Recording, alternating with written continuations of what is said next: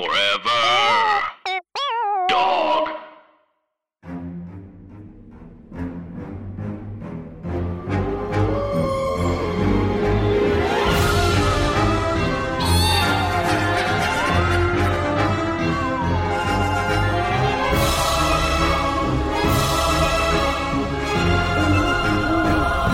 Hi, Anna. Hi, Andrew. And hey, everybody else. And hello to our podcast. Scary Stories to Tell on the Pod. It is a podcast about scary stories, urban legends, and spooky things that you tell us about. And it's mostly a comedy podcast hosted by two people who've been friends for 13 years. Two very fearful old friends who are ready to laugh about spooky stuff, baby. Hey, baby, you little tiny thing. Yeah, basically, Andrew and I are scared of things, and we like to be scared, and we are scared anyway. And maybe you're a little bit scared too, and you know what? That's how you know you're alive. Yeah, so we're gonna keep focusing on things that are scary that aren't that thing, because it's nice to take a break and be scared by, you know, sort of haunties and creepies and crawlies. I love that term, haunties. Haunty. Oh my god. Just as a heads up, if inexplicably there is construction happening in my building, which I think is a crime mid-pandemic. No, they have to make the big hole. What we were told, which is so bizarre, is that there's drilling because they're installing like phone chargers in the garage, which I'm like, why would that? No. That we're just asking for people to come sneak in. Phone chargers in the garage. Yeah, your building really wants people to hang in the garage, sort of like a movie about karate or something. I know. I don't get it. So you might hear occasional slight droning sounds. It's okay. You're not in danger. There are not wasps coming to get you. There aren't. No, it's all the sounds. Yellow jackets? Yes. Yellow jackets are coming to get you. Yes. And once they get in, they can't get out. But we're used to it. We're used to it. We're seeing, you know, Hoda is in her basement. Jake Tapper's in his basement. I assume he sure is. Seth Meyers is in some sort of library. You know, this is part of it. Part of the charm is that your hosts are at home. I know. So you're getting a little glimpse into the hell with which we live every day in the place we call home. Woo. It's Urban Legiso Day, Anna. It is. It's a Wednesday. And it's a Wednesday. That means that it's a Wednesday. Yeah, that is correct. Time might seem to have no meaning, but it is important to demarcate certain days, at least for the time being. It has been Tuesday for a month. I don't know about you guys, but... I know. I always feel like I know it's Friday because I'm like, on Friday, I should have pizza. But now I've just been having pizza most days. I know. Every day has that Friday feeling. The only way to know that it's actually Friday is that you'll get spooky texts from Los Angeles City telling you to not go out and that there are more sirens and more helicopters. Oh boy. Can you imagine having to be threatened with police presence to not go party? No.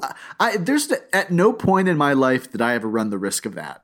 Never. Which is a bummer to know, but for now it's a comfort. If it wasn't a pool party with the 7 people I was closest with, I wasn't going to go there despite being sick. Oh, now that makes me sad because I want to have a pool party with the 7 people I'm closest with. Anna, you and I have been to many 7 people pool parties. That's our entire vibe. That's my entire friend group is a pool party of 7 people. I know. I don't want to run the risk that anyone could take an impromptu picture with me in a bathing suit bent over in an uncomfortable angle. No. We're not doing that. We're all eating cupcakes with our feet in the water. Okay. So today's Urban Legislated is my turn. Yeah. And I thought I'd do something a little bit special. Uh-oh. So I'm going to intro today's Urban Legislated with my own spooky story that I have not experienced firsthand, but I experienced through someone who I trust, which is how most scary stories are continued onwards. So the subject for today is haunted roads. Good. Which I thought would be fun because we don't have to I shouldn't do this. Many of us don't have to worry so much about commuting anymore. We have other things to worry about. But so if you don't have to be out driving, this is fun because it's a spooky thing you don't have to experience. If you do have to be out driving, then this is a fun thing because it's spooky because you're experiencing it. Yes, and also ghosts aren't real, so it's nice to think about scary things that are not real. But they're also real, and I believe in them, but also objectively they aren't. Yeah, that duality is the important ethos of this podcast. Yes. Okay, so here's my story. It comes from my brother John's best friend, Cree, who is very trustworthy, very smart, not someone who sucks up the oxygen in the room, sort of a quiet, soft-spoken, thoughtful, introspective gentleman. I've known him since I was 10 years old. He's the best. And this story was told to me when I was 11, and Cree had had this very disturbing experience. I'm from South Florida, and he was on a road called the Beeline Highway late one night, and he noticed this. The Beeline Highway is like in the middle of the sticks in South Florida. At the time I was growing up, it was an area that had not been developed much at all, so it was a lot of kind of like grassy, swampy plains, railroad tracks. And on the Beeline Highway, there is one red light for like entrance into a neighborhood. So it's like it's just sort of like clear sailing when you drive along. I'm sure there's more than one red light at some point, but like for the purpose of the story, there's one red light. So one night, Cree was driving. I don't know whether he was driving home or to a friend's house. But he noticed way, way, way back along the Beeline Highway in his rearview mirror, he saw this old brown rusty truck. And the thing about Beeline Highway is at a certain time of night, there's very little traffic. And so sometimes it's kind of bizarre to see another car on the road with you. Got it. Ooh, spooky. Very spooky. But he doesn't think too much of it.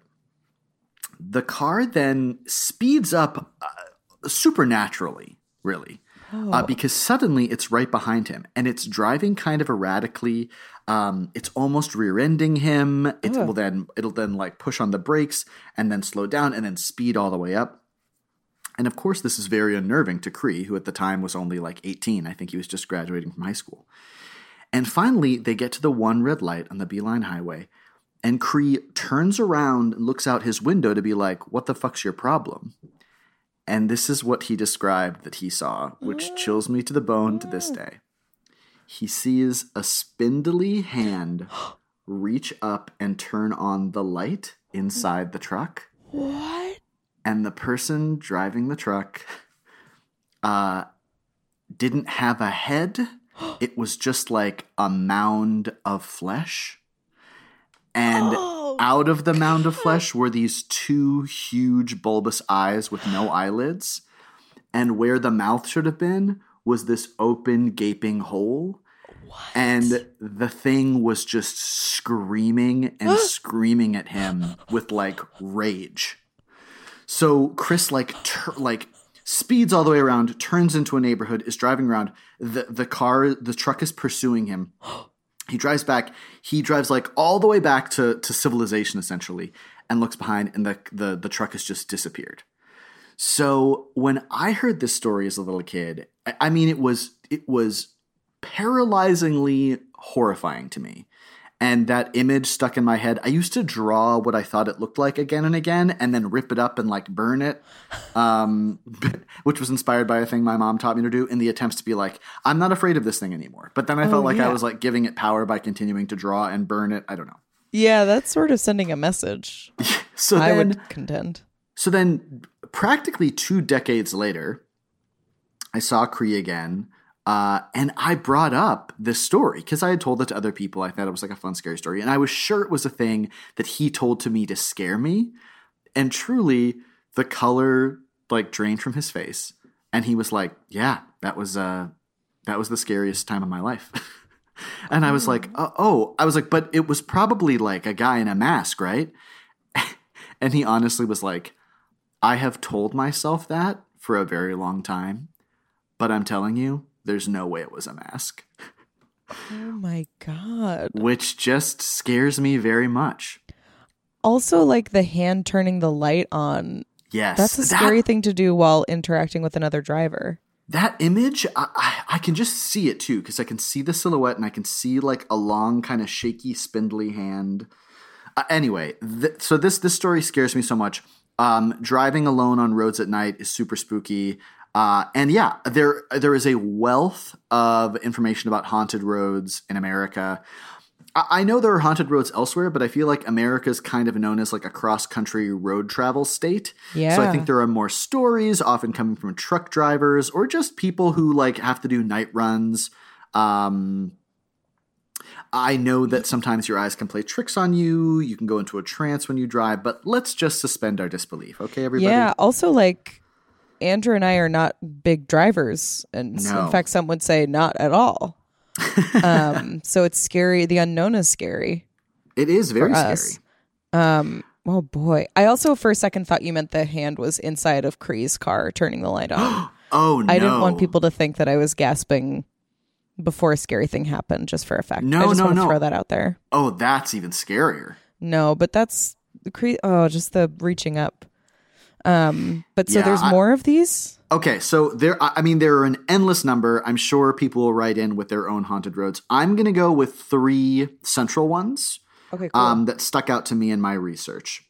So this first one, is Route 666, also known as the Devil's Highway.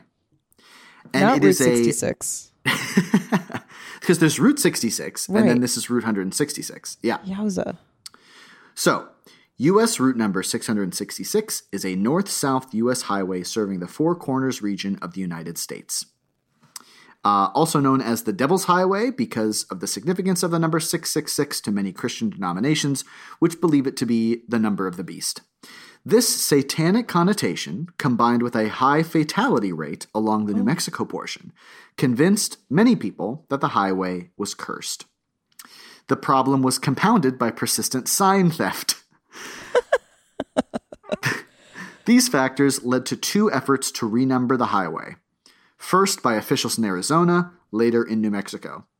The highway is now named Route 491, which is a much less spooky name.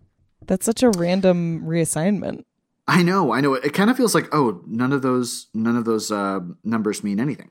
Mm-hmm.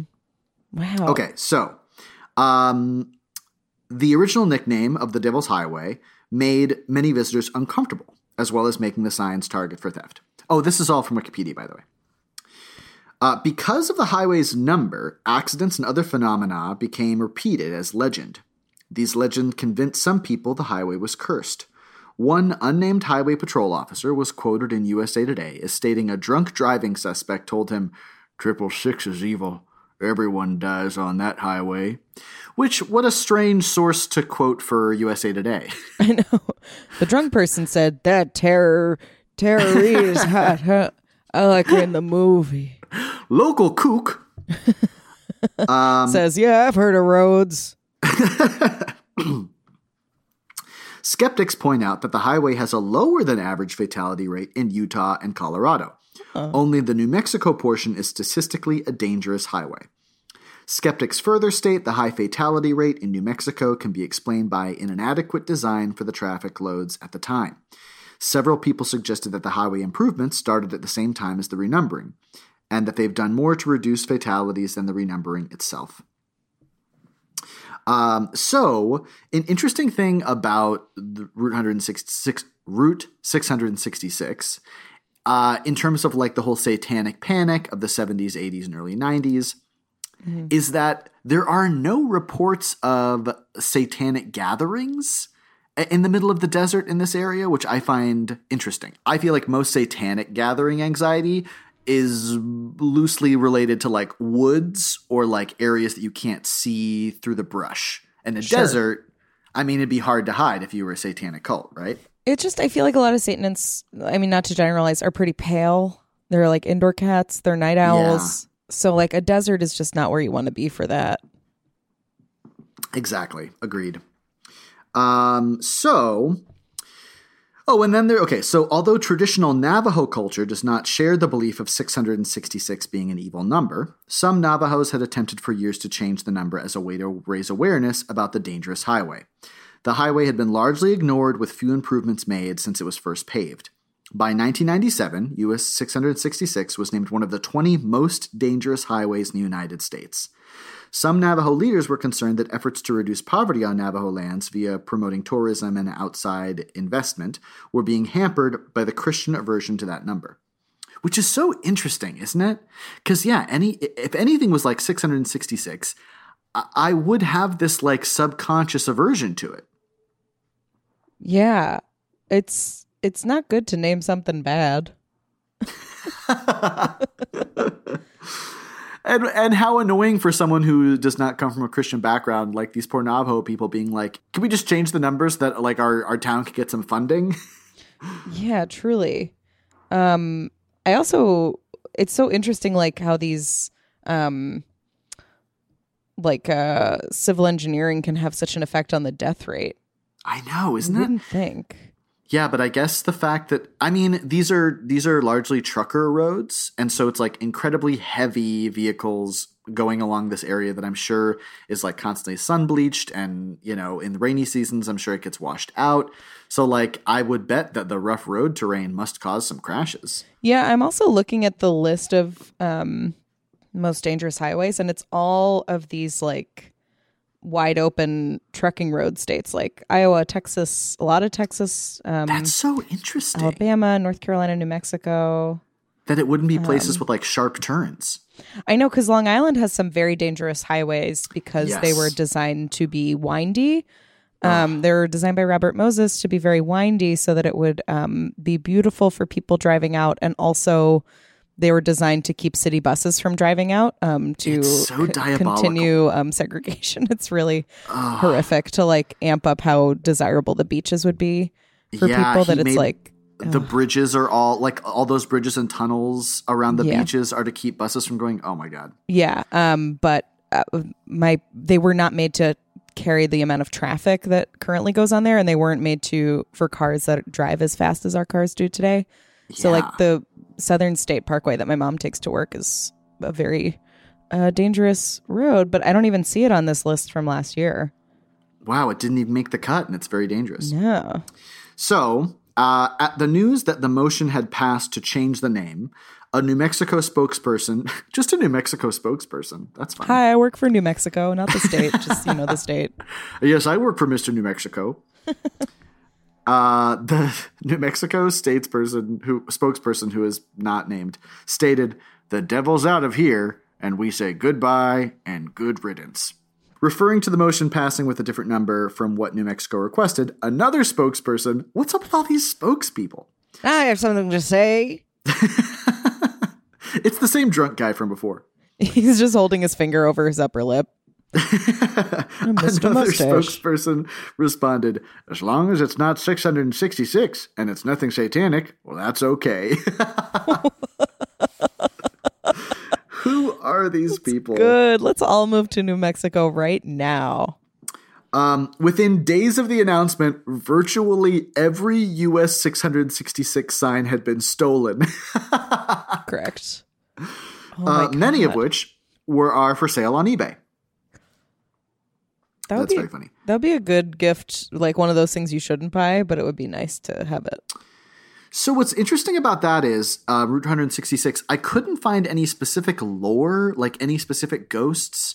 There were just a lot of trucker anecdotes that were like, something's wrong with that road. Yeah, truckers aren't like, they're not long storytellers, I guess.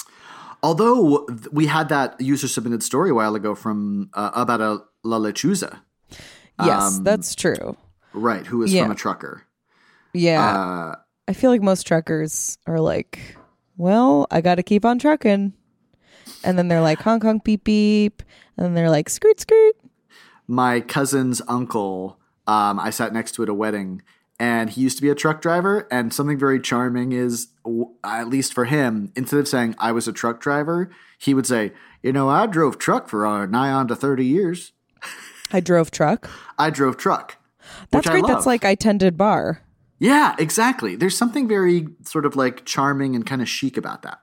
It's also like a good way to check if someone's telling the truth or not. Like if someone says, I bartended for a few years, it's like, did you? Oh, yeah, I think you're a liar. Yeah. I drove truck.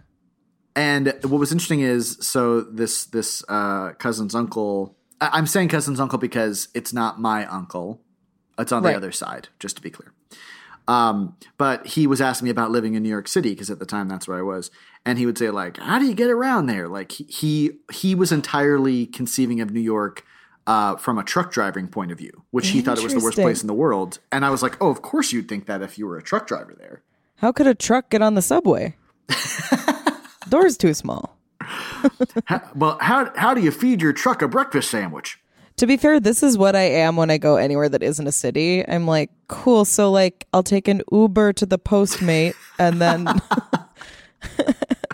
does this apartment have an ATM in it? Yeah, I felt so bad. I was home in Florida, and I was visiting some friends, and I was like, yeah, I'm just going to grab an Uber. And they were like, oh, okay. And I pulled up the Uber, and it was like, it'll be here in 57 minutes. Oh my God. I did the same thing in Maine. I had there was a massive communication error, and I just didn't know that I was on a show in Maine, in rural Maine, until that day. Oh God. And I had to leave to go to the airport immediately, and just went to the airport while buying the flight. Wow. But they didn't have any into Bangor anymore. So I had to fly into Portland and then just take an Uber for 2 hours. Oh, Jesus. To the school, which was insane. But also, I got there, and I opened Uber, and there were 2 Ubers. But fortunately, in the entire where I was. Wow. Yeah. Or in Portland, God only knows who they are. Actually, in Portland, it wasn't an issue. I forget how I got back. It was that I opened it somewhere, and because I was near an airport, that they just happened to be there, but anywhere else there just weren't any. Was this story worth it? You decide.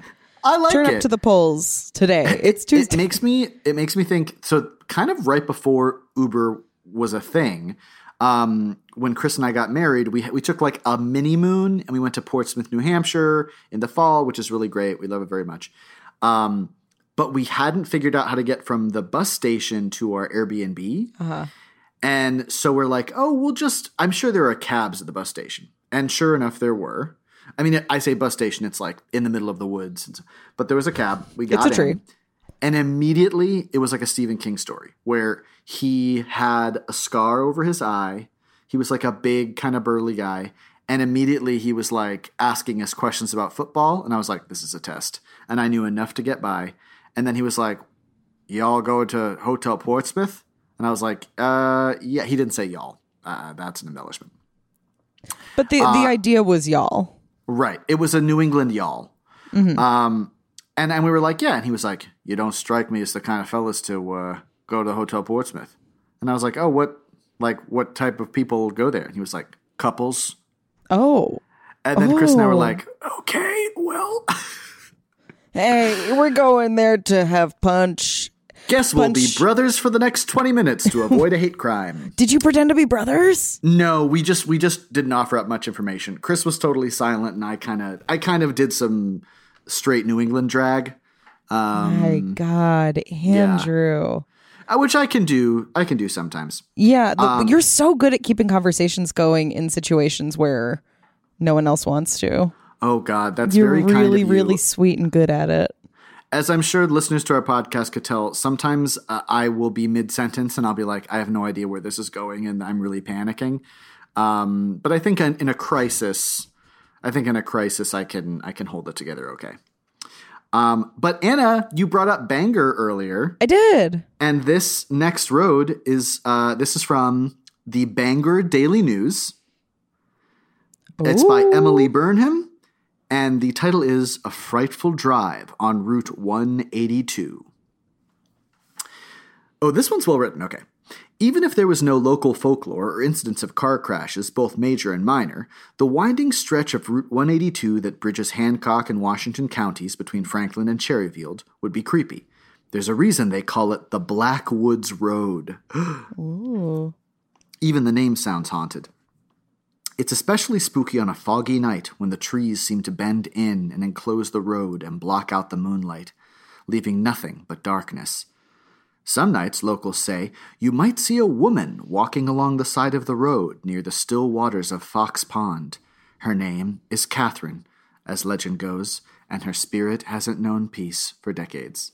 What if it's just Cat Cohen? She sings gorgeously. She sings so good. She's very now. She really captures the id of the exhausted millennial. Okay, so this is interesting.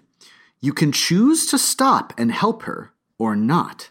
But as the legend goes, not stopping could spell out dire consequences, whether you lose control of your vehicle shortly thereafter or suffer some unexplained malady or bad luck in the days or weeks after. Catherine, named for Catherine Mountain, the 1,000-foot hill the road crests shortly after Fox Pond. Catherine Mountain's a great drag name. Let's just say it. Like lazy drag, where the person like never really bothered to learn how to contour. Yeah. Is lazy drag a thing? Trixie and Katya call it like witness relocation drag name. Where it's like Stacy Barbara. Oh, that's great. Okay.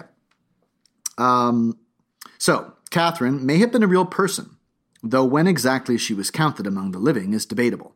Some say she was an actual Cherryfield resident named Catherine Downing, who died in 1862 and whose name can be seen on a stone in a nearby graveyard, though there's no record of that Catherine dying in an accident. Certainly not a car accident. She was just 90 years old. Like, what's this? I'm a ghost? Beep, beep. Okay. Help me or I'll give you terror. Big incentive. Regardless, she's one of many ghosts that supposedly haunt different corners of down east Maine. Marcus Librizzi, a professor of the University of Ipf. Let's try that again. University of Ipf. Marcus Librizzi, a professor at the University of Maine at Machias. Machias, is that how we're pronouncing that? Help us out, Maine. And the author of Dark Woods, Chill Waters, has researched ghost stories from all over the world, but finds the one from Washington County to be particularly creepy. There's certainly a number of them, from the talkative ghost of Nellie Butler, a sea captain's wife who died around 1800 in Machiasport. I'm going to fuck this up. I'm so sorry. Machias. To the mysterious footprints following two women walking on a deserted beach near Roque Bluffs. The ghost stories from Maine and from Washington County in particular really stand out to me because of just how many there are, Librizzi said. What also sticks out about so many of these stories, and in particular the Catherine story, is that they defy the old saying that the dead can't hurt you, only the living can. She does inflict harm. There are a few essential elements to the story. She's a young woman. She's in a vehicle with her boyfriend or fiancé on a dark, foggy night riding down Route 182. She is wearing either a white or pale blue dress. They get into an accident near Fox Pond. Catherine is decapitated. The boyfriend's body is never found. Oh. Catherine's spirit is doomed to walk the road looking for help, her lover, and her head. Wow, all three? You gotta look for one thing at a time. Yeah, start with your head. You can't be like, where is my denim jacket and where are my keys? You have right. to find keys first, then go digging in your closet. You know when you wake up in the morning and you go to find your boyfriend before your head?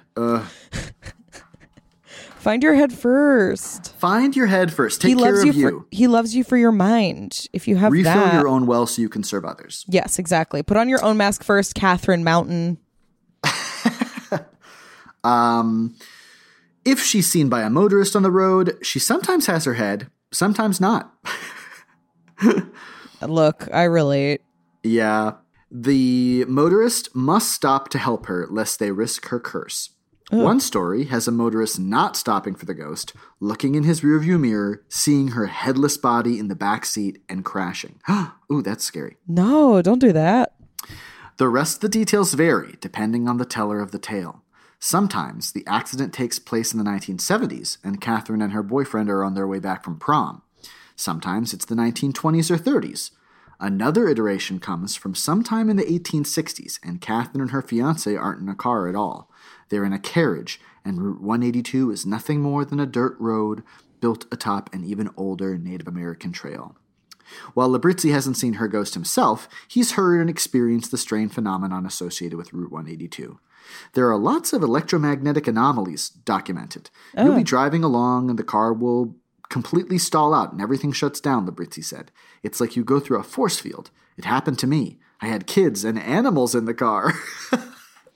What? None of which were my own. Tell us more. Even just last year, there was a fatal accident on 182. There's a lot of bad things that have happened there. Washington County has been occupied by humans for thousands of years, from the Passamaquoddy to the earliest European settlers in the 16th century. Who knows how different supernatural legends have intermingled over the years? The past and the present are almost overlapping here, Librizzi said. It sometimes makes me wonder if all these different stories here in Washington County are just ways of putting a face on something that's way older than Catherine, way older than a carriage accident, something that's been here longer than any of that. Ooh. Spooky doo.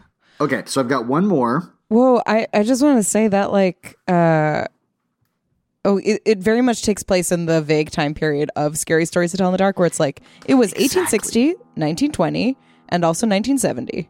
Right. Yes, they're wearing clothes from the 70s, but their cars from the 20s, and the music that they're listening to is from the 50s. And there are horses just sort of attached to the front of the car. Exactly. Man, just that's good. Maine is perfect for scary stories because that's where Mr. Stephen King has his house. I know, and I think it might be Bangor. Wow. It just makes you think, you know? It certainly does. Okay, so this last one comes straight from my cousin Meredith, who had recommended this to me like right when we first started the podcast, and this seems like the right time to talk about it. So this is from WeirdNewJersey.com, and it's titled Clinton Road, A Dark Ride. There is one road in particular that we have heard more rumors and tall tales about than any other thoroughfare in the state by far. Clinton Road in West Milford, Passaic County. What is it about that road? Why are there so many strange and frightening stories told about this particular byway? Is it the isolation of Clinton Road that makes it such a ripe candidate for modern mythology? And, if this is the case, why are these stories told of Clinton Road and not its comparably deserted neighboring roads like Paradise Road and Union Valley? Paradise Road is very spooky sounding. It does sound spooky, doesn't it? Because it sounds like you're going to die and go to paradise. Yeah. Clinton Road just seems to strike terror into the hearts of those who travel it. But why is Clinton Road so much richer and lower than any other road in New Jersey? Yes, it is a long and lonely stretch of poorly paved asphalt, fraught with perilous curves. I do know. I think I have driven on Clinton Road, and it is very scary with a lot of like sharp angles, like almost like sharp angles where you're going in the opposite direction within like 3 seconds. Whoa, I don't like that. Yeah. Ugh. It runs through a vast expanse of seemingly impenetrable wilderness, and without a doubt, it is a very dark, lonely trip when traveled alone on a moonless night, when your only companions are the mysterious sounds of the forest which seem to surround you. Yet there are hundreds of other rural roads in the state which are even more desolate, isolated, and less well-traveled than Clinton Road, some of them without a single creepy story to claim as their own. Why? There are many reasons to visit Clinton Road. I have to say, what's weird about this is, like, this story is almost kind of negging Clinton Road. I know. It's like, why is it so much nastier than the other roads? Like, Clinton Road's not the prettiest or the funniest or the smartest, and she doesn't even have the best pool. But, like, guys love her. She seems like one of those girls who either has a bunch of distant friends or, like, one very best friend, but turns out she just doesn't have any friends. This rugged 10-mile stretch of deserted road is so rich in lore that it has been attracting late-night visitors for generations. The stories that these sightseeing sojourners have brought back with them of their adventures are sometimes harrowing, often terrifying, and almost always intriguing. Many of those tales of midnight joy rides may seem unbelievable, while others leave one wondering just where the truth ends and an overactive imagination begins. Mm. So I'm just going to go through some of the legends. So somewhere along Clinton Road, there's a place called Cross Castle. Castles seem to have always inspired the imagination. The Cross Castle is no exception. For centuries, writers have chosen mountaintop castles as the settings for their tales, from the terror of Count Dracula's castle in Transylvania's Carpathians to Dr. Frankenstein's lair at the Bavarian Alps. Castles have provided the perfect environment for fear and ungodly mayhem. In its abandoned state, the ruins of Cross Castle would become the stuff of legend. For some, it may just have been a place to party. For others, it was a place of pure evil. The castle on Clinton Road will live on in local lore and Weird New Jersey mythology. And then this is a submitted little anecdote. from a man named Victor. Back in 1979, I went to the castle for the first time. We would tell people the Jackson Whites would cut a tree to block the road. Then, when you would turn around, you'd find that they had cut another one down. Oh. That's when they would get you. I'm guessing the Jackson Whites are a sort of urban legend of a family of albinos who are sort of wood people who trap and are cannibals. Oh, cool. Yeah. It sounds good. Sounds good. Sounds like fair and like, you know, considerate and nice and generous. And so the castle itself was built by Richard J. Cross, hence Cross Castle. But his family called the place Beaufort after the mountain range it was nestled in. In 1905, Cross bought heavily forested land around Newfoundland, New Jersey, and began construction on the castle-like mansion. Its walls, which have intrigued so many people over the years, were 3 stories high. You can see remnants of the concrete today. Cross died in 1917, and the family sold the property to the city of Newark in 1919. A fire eventually destroyed much of the remaining wooden structure, leaving the stone walls intact as a place where hikers, teenagers, and the occasional Satan worshippers would congregate. Those walls, eventually painted over with graffiti and picked apart for souvenirs, were knocked down in 1988 when the Newark Watershed Commission deemed it an unsound structure. Okay, so this is about the Jackson Whites, which is that the albino people who are scary and who attack people. And this is from someone named Brian R. One time, when a bunch of us climbed up the walls, we did see something. We were up there and we saw 2 white figures. They were about 100 yards away from our friends on the ground. They couldn't see us from our vantage point. They came to within 100 yards of the group and then disappeared into the woods. When we got back to terra firma, we told everybody about it, and that's when the stories started coming. There was instantly talk about an albino village in the woods. Also, I have to say, I don't know, seeing 2 white figures in the woods, that could be any couple of hikers. Yeah, I feel like most white figures in the woods are like have like a small rescue terrier in a backpack and like a bunch of homemade granola. They're just white. They're wearing JanSports. So this is interesting. So there's all this anxiety over satanic cults meeting in the middle of the woods off Clinton Road. But what's more likely is that it was actually KKK meetings, which is scarier. Much scarier. Yeah, which actually, and I was doing some of the research, there's a lot of evidence that a lot of what people thought were satanic meetings in the woods are actually KKK meetings. Whoa! Because they involve bonfires. Robes? Being in isolated places, robes, and a lot of chanting. And you know what? They are very satanic.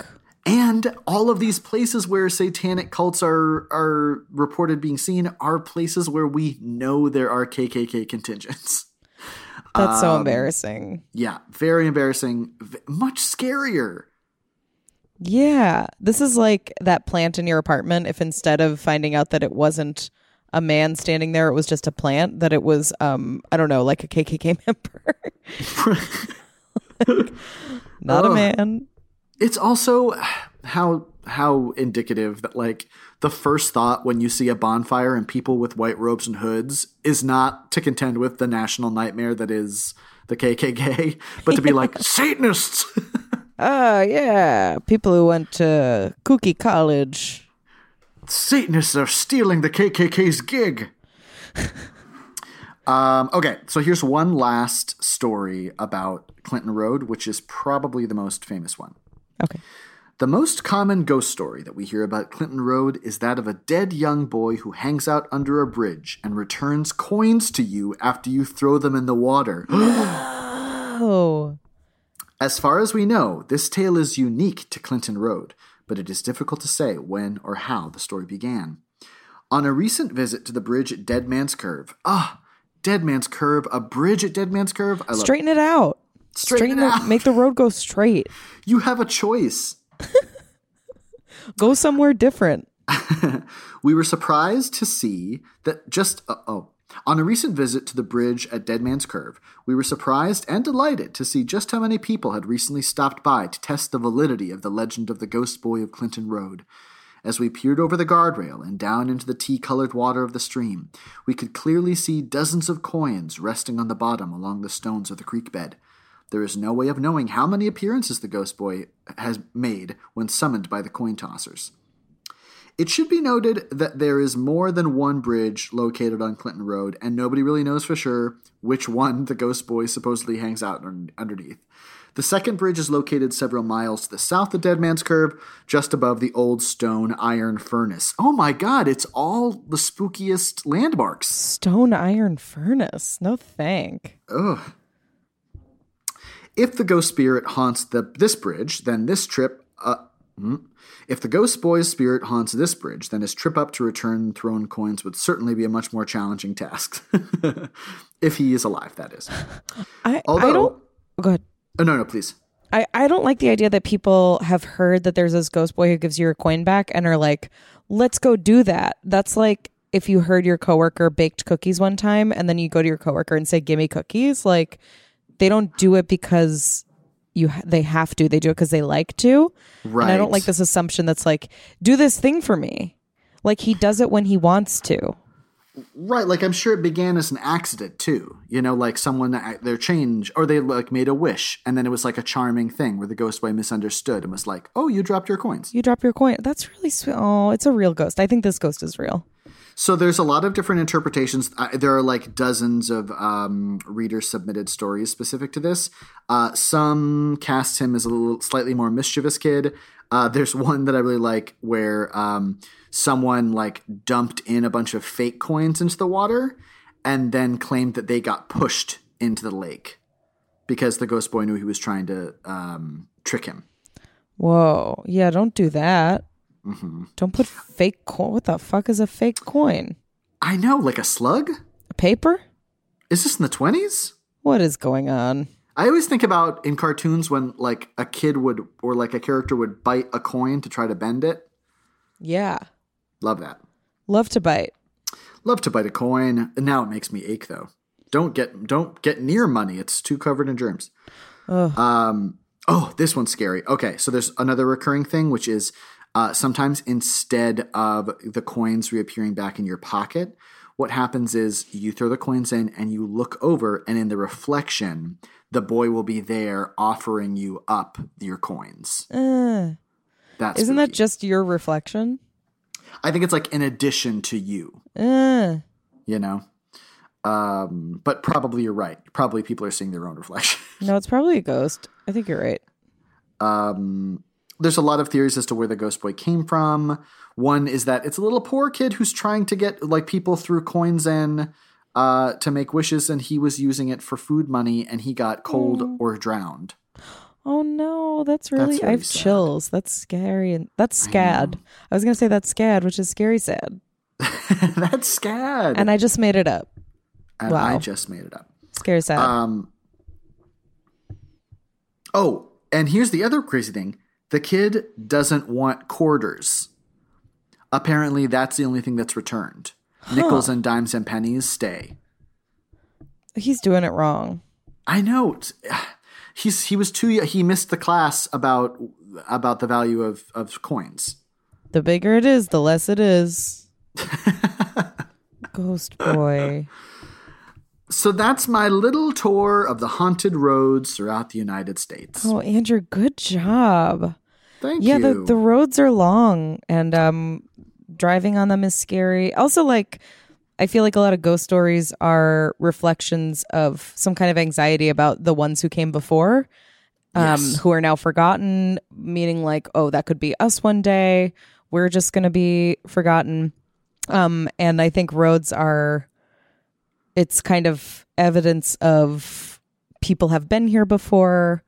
This is where other people have gone, and now you're going there. So it totally makes sense to me that there would be ghost stories about roads.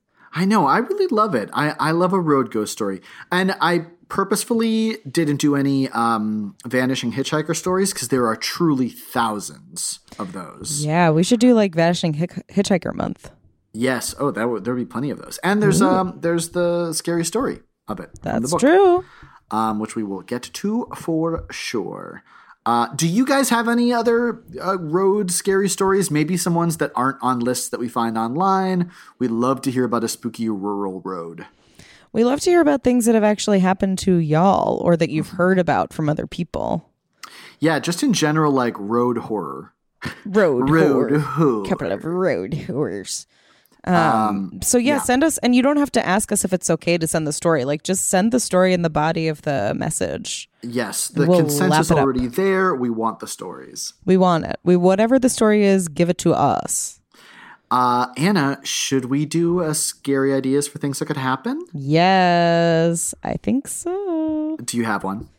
I do. Okay.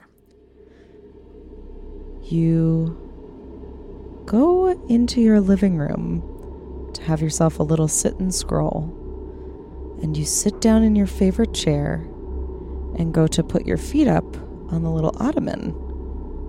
But by the time your feet get up and you let go of your legs, your heels hit the ground, and you look down and the ottoman is gone. And out of the corner of your eye, you see it galloping around the kitchen, going hee hee hee hee hee hee hee hee. That could happen. Could happen.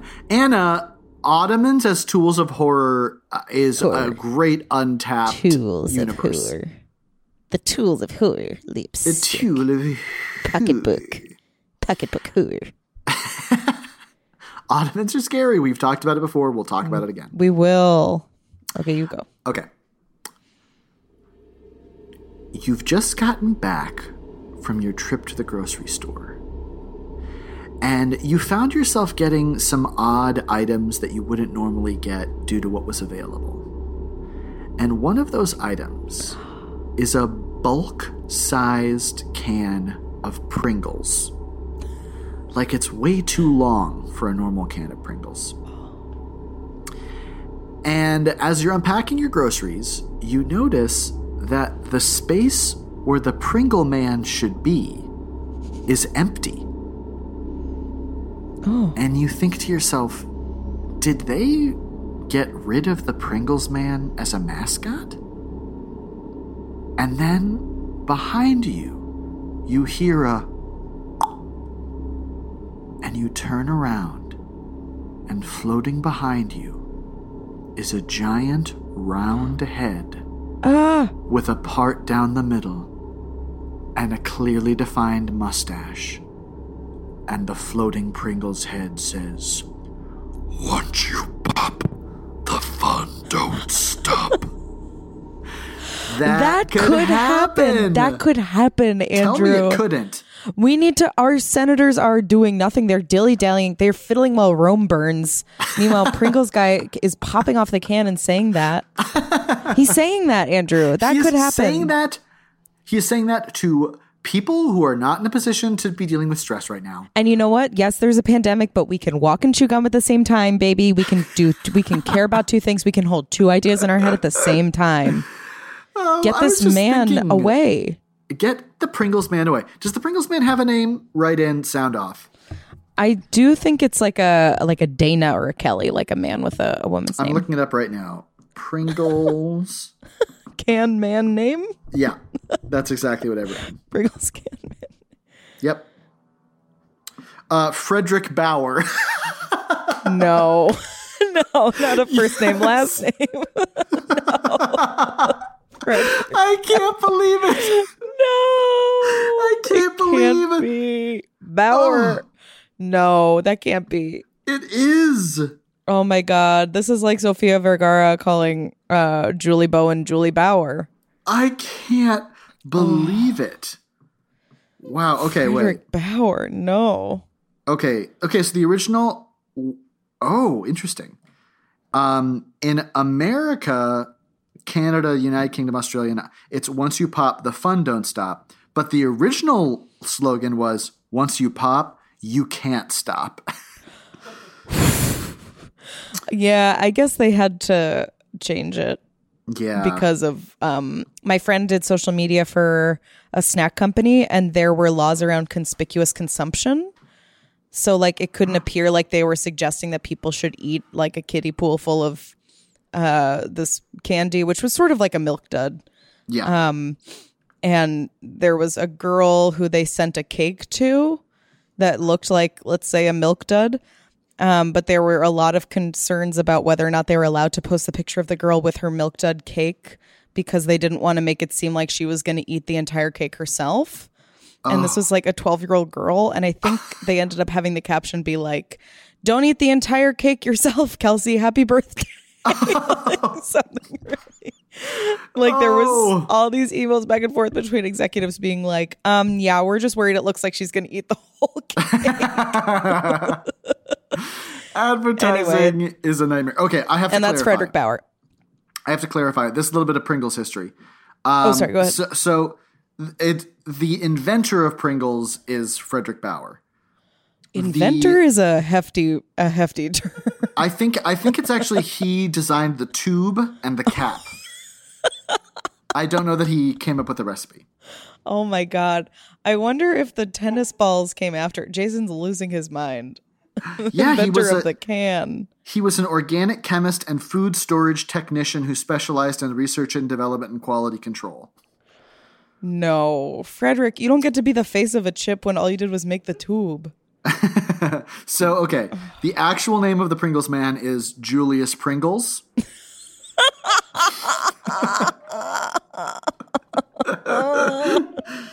No, not even Pringle? Nope, Julius Pringles.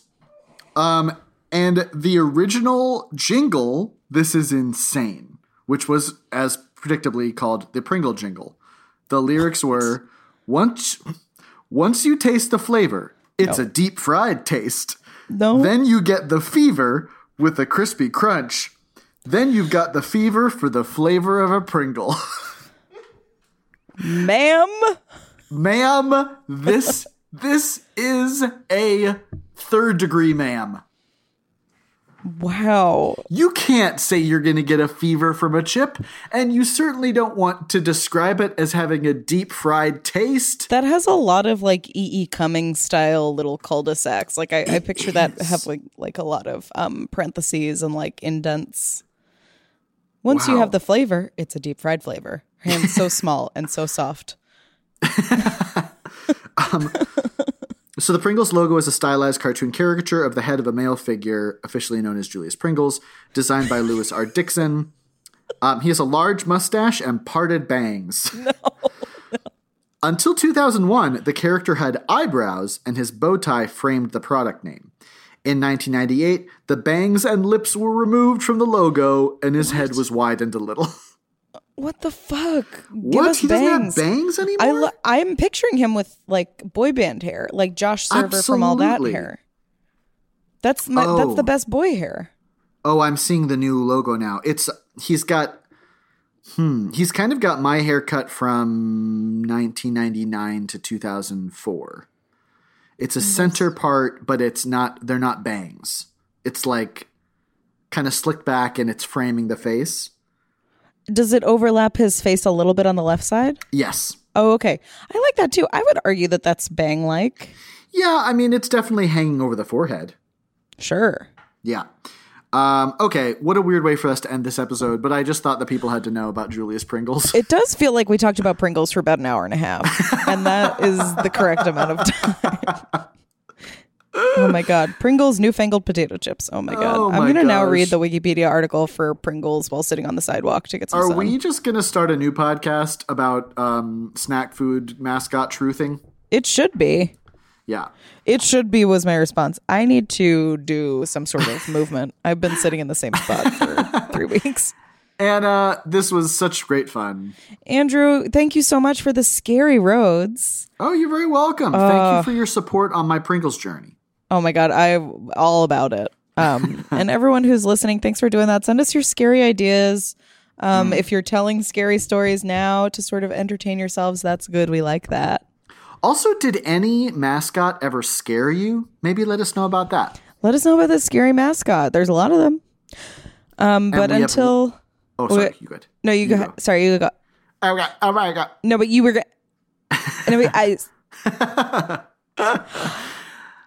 Get everybody out. Else. Wow. Wow. Get you got to get out. No, sorry. Just get out. Get out. Forever Dog. This has been a Forever Dog production. Executive produced by Brett Boehm, Joe Cilio, and Alex Ramsey.